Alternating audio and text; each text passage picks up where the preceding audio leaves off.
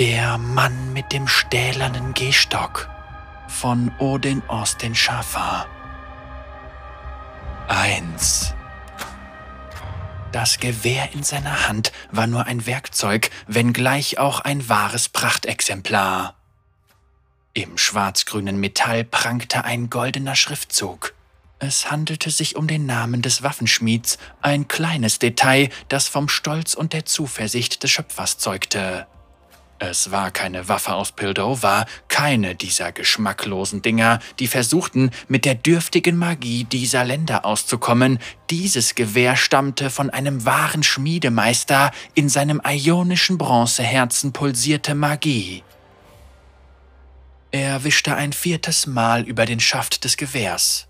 Er konnte sich nicht sicher sein, dass er sauber war, wenn er ihn nicht viermal abwischte. Es spielte keine Rolle, dass er es nicht benutzt hatte, es spielte keine Rolle, dass er es einfach nur in der Tasche unter dem Bett verstauen wollte. Er konnte es nicht weglegen, bevor er absolut sicher war, dass es blitzblank war, und er konnte sich nicht sicher sein, dass es blitzblank war, bevor er es nicht viermal abgewischt hatte. Jetzt war es sauber. Nach dem vierten Mal war es sauber.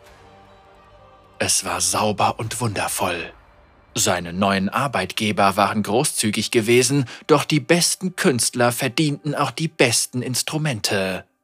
Die Dimensionen und die Präzision des neuen Werkzeugs ließen seine früheren Arbeiten mit Klingen bedeutungslos erscheinen. Er hatte wochenlang die Mechanik von Feuerwaffen studiert, doch die Skitechniken der Klingen weiterzuentwickeln, hatte ihn Monate gekostet. Die Waffe bot Platz für vier Patronen. Jede Kugel war mit magischer Energie versehen, jede Kugel war so perfekt wie die Klinge eines lasilanischen Mönches, jede Kugel war die Farbe, die seine Kunst nähren würde, jede Kugel war ein Meisterwerk. Sie riss das Opfer nicht nur auseinander, sie gestaltete es vollkommen um.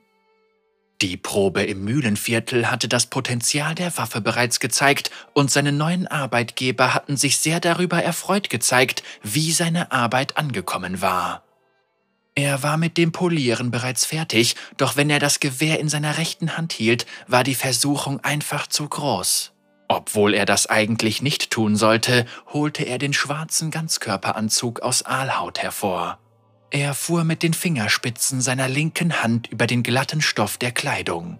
Die ölige Oberfläche der Aalhaut ließ ihn flacher atmen.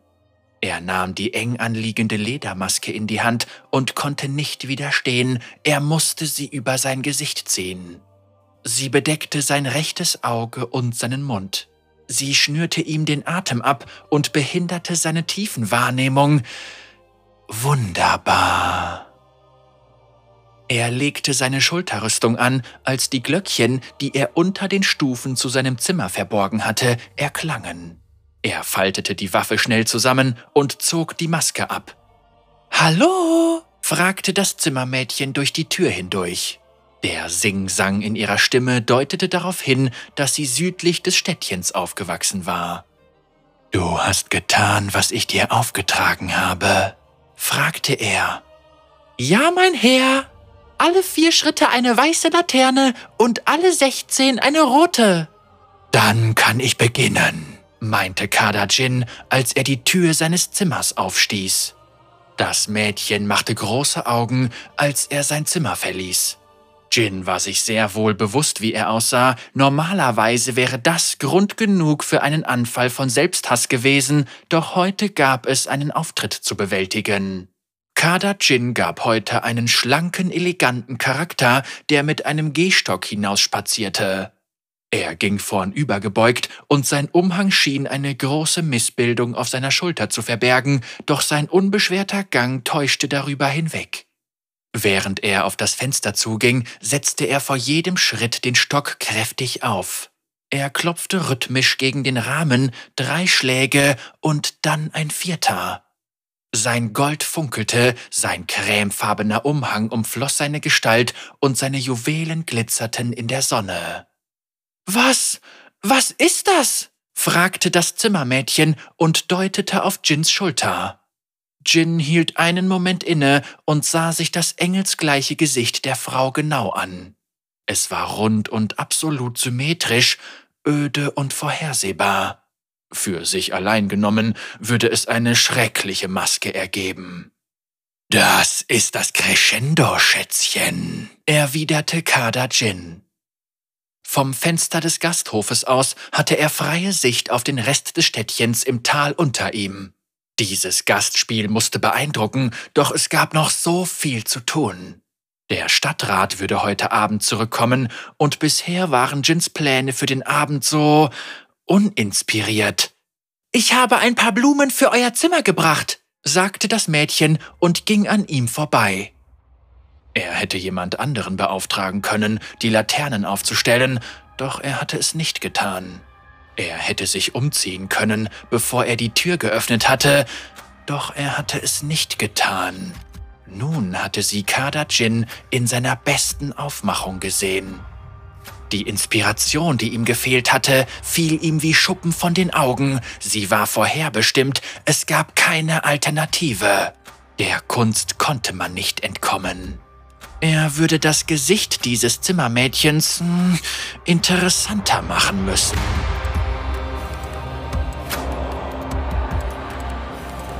Zwei.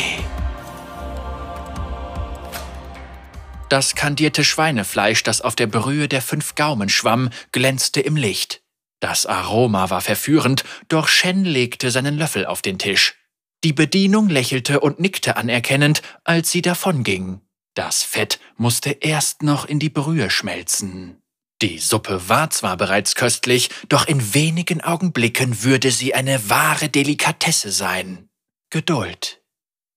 Shen sah sich im Inneren des Gasthofs zur weißen Klippe um. Er war täuschend schlicht und grob gehauen. Die Holzflechter waren Meister gewesen und hatten Rinde oder lebende Blätter nur dort entfernt, wo es absolut nötig war. Die Kerze auf Shens Tisch flackerte unnatürlich. Er glitt hinter dem Tisch hervor und zog seine Klingen unter seinem Umhang hervor. Deine Schüler sind so leise wie eine schwangere Vorax, sagte Shen. Zed betrat den Gasthof alleine und in der Kleidung eines Kaufmannes. Er fegte an der Bedienung vorbei und setzte sich drei Tische entfernt nieder. Mit jeder Faser seines Seins wollte Shen sich auf den Feind stürzen und seinen Vater rächen, doch dies war nicht der Weg des Zwielichts. Er wurde ruhiger, als ihm klar wurde, dass die Entfernung zu groß war, wenn auch nur um die Länge seines Zeigefingers. Shen blickte zu Zed hinüber. Er erwartete ein breites Grinsen, stattdessen seufzte sein Rivale. Seine Haut war eingesunken und er hatte tiefe Ringe unter den Augen. Ich habe jahrelang gewartet, sagte Shen. Habe ich die Entfernung falsch eingeschätzt? fragte Zed mit müder Stimme. Selbst wenn man mir den Kopf abschlägt, kann ich immer noch aufschließen und zuschlagen, erwiderte Shen, ließ seinen Fuß nach hinten gleiten und presste ihn auf den Boden. Zed war zehn Schritte und einen halben Finger weit entfernt. Dein Pfad ist meinem nicht unähnlich, die Ideale deines Vaters waren Zeichen von Schwäche.